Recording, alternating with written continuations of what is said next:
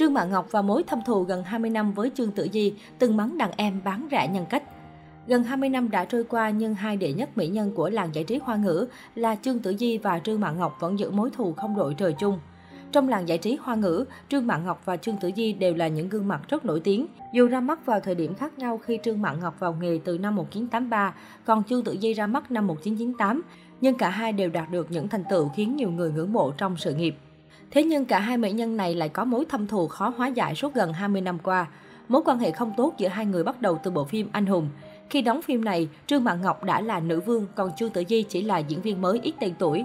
Nữ chính của bộ phim đương nhiên là Trương Mạn Ngọc, nhưng khi quay phim, đất diễn của Trương Tử Di rõ ràng là nhiều hơn đàn chị. Đến khi tác phẩm ra mắt, các cảnh quay của Trương Mạn Ngọc bị cắt chỉ còn 15 phút. Khi công chiếu ở Trung Quốc thì đã biến mất hoàn toàn, thay vào đó Trương Tử Di trở thành nữ chính của bộ phim. Thời điểm đó, có tin đồn rằng Trương Tử Di đã dở trò dựa vào mối quan hệ thân tình với Trương Nghệ Mưu để nài nỉ đạo diễn tăng thêm đất diễn cho bản thân mình. Hành động này của cô khiến cho đàn chị Trương Mạng Ngọc không hài lòng. Tuy nhiên mọi chuyện chỉ bắt đầu nghiêm trọng hơn khi họ tái hợp trong dự án phim 2046. Cụ thể, nhân vật của Trương Mạng Ngọc trong 2046 cũng là nữ chính, nhưng cô từ chối một số cảnh quay nên Trương Tử Di lại tiếp tục nhận về nhiều đất diễn hơn. Cuối cùng, sau khi phim lên sóng, đệ nhất mỹ nhân Cbiz bị cắt hết cảnh chỉ còn 15 phút lên sóng, trong khi hoa đáng Cbiz lại được đẩy lên hàng nữ chính. Từ sau chuyện này, mối quan hệ của hai người đẹp chính thức căng thẳng.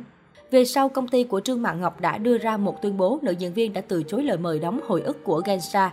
Bộ phim có sự tham gia của Trương Tử Di vì không muốn bị người ta nói mình phản bội văn hóa bản xứ vì đồng tiền.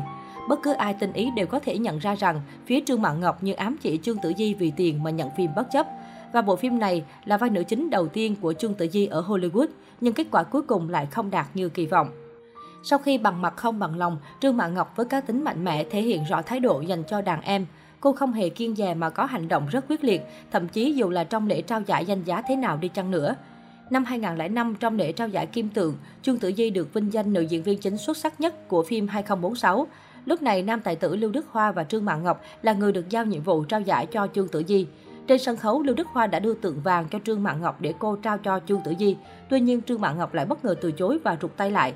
Sau đó, thẳng bước đi vào cánh gà, khiến Chu Tử Di rơi vào tình huống dở khóc dở cười và vô cùng bối rối.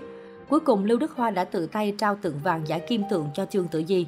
Chính hành động dứt khoát của Trương Mạn Ngọc khiến nhiều người nhận định mối quan hệ của hai người thực sự không suôn sẻ. Hay nói cách khác, Trương Mạn Ngọc và Trương Tử Di thực sự thành tình địch không đội trời chung. Ngoài ra, Trương Tử Di còn bị đồn đoán cướp hợp đồng quảng cáo của đàn chị. Theo đó, mỹ nữ họ Trương từng được mời làm người đại diện của một nhãn hàng trang sức nhưng không hiểu vì lý do gì mà sau đó Trương Tử Di là người thay thế. Lúc biết chuyện này, Trương Mạn Ngọc đã nổi trận lôi đình. Cô còn mắng đàn em là kẻ vì tiền mà bán rẻ nhân cách.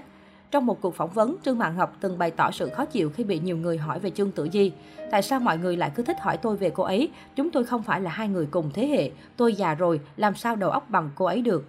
Nhiều người cho rằng câu trả lời của Trương Mạn Ngọc bề ngoài thì có vẻ là khen ngợi, nhưng thực chất lại ám chỉ Trương Tử Di là kẻ tâm cơ, nhiều mưu sâu kế hiểm.